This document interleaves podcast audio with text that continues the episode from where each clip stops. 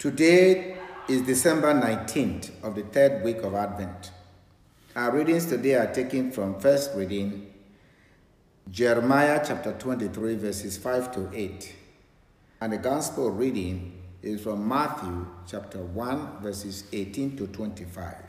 The main lesson from today's readings is to, for the people of Advent who are waiting the coming of the Lord.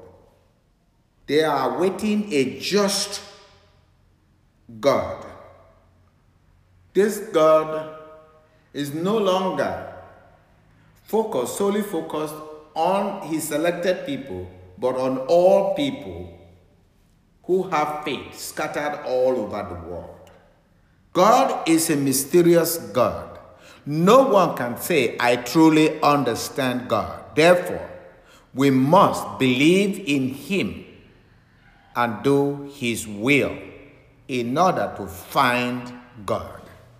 In the first reading of today, God, through the prophet Jeremiah, predicts the king who is to come from the line of from the shoot of David. He shall do what is just and right in the land. In his days, Judah shall be saved Israel shall dwell in security. The new Israel represents the whole world.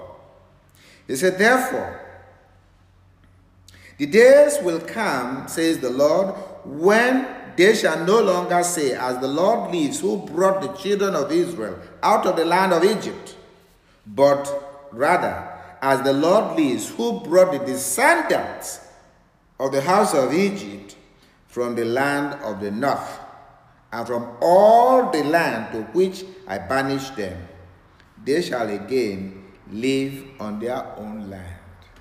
In other words, people of faith will live in their original element of being faithful to God. They shall not live in sin. They shall be new descendants of Abraham, our father in faith.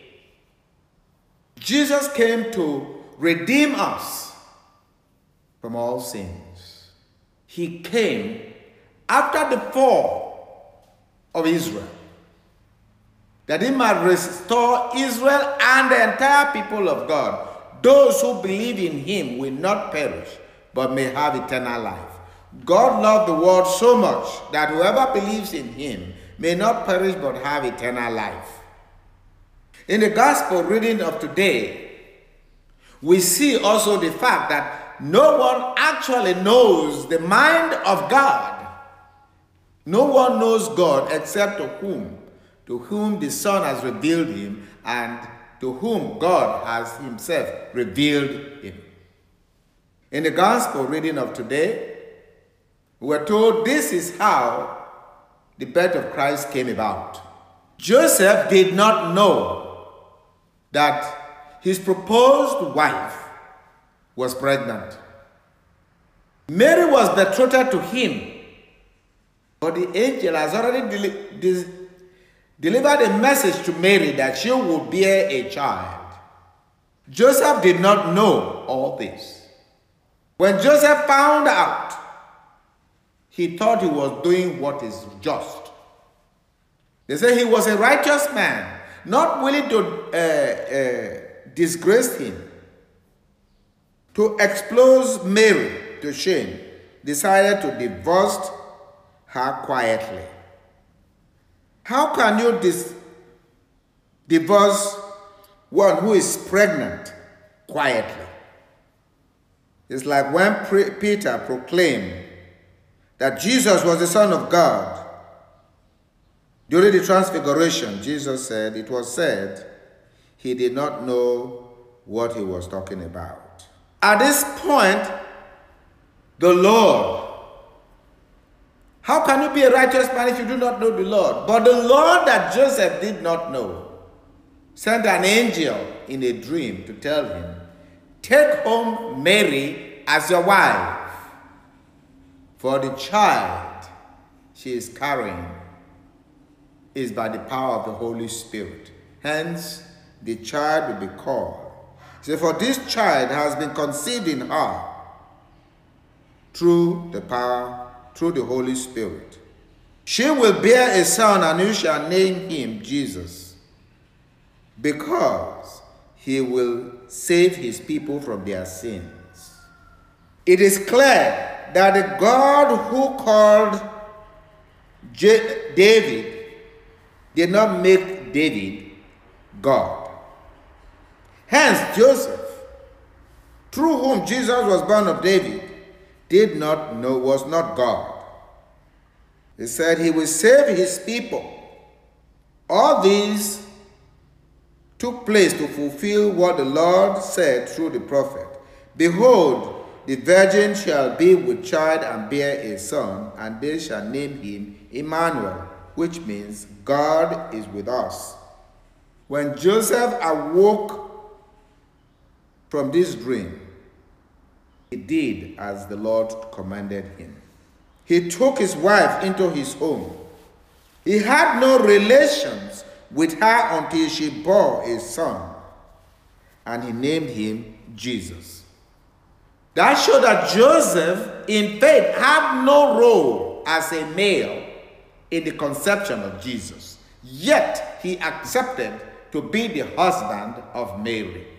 This did not mean that Joseph had relations with Mary afterwards, but Joseph was now convinced of his role and was satisfied with his role as a child of God. To be a cover, a safety net for the birth of a Savior. That sacrifice is worth making. And he was satisfied with God's revelation. He has fulfilled his promise. He has fulfilled his faith. When God created a man and woman and said, increase and multiply, he created Mary specially, without original sin, immaculate conception, and Joseph to be the husband. He did not create Mary for Joseph to increase and multiply. Hence, God is the Father of our Lord Jesus Christ, and Jesus is the Son of God. Joseph listened to God, and his life was fulfilled. If your life is fulfilled, why would Joseph want his life to be fulfilled by having his own children? This is also fulfilled Joseph as a priest and did not forfeited having children of his own. And therefore, he belonged to those who will be rewarded a hundredfold. He was satisfied in this life and was satisfied in death. He received eternal life.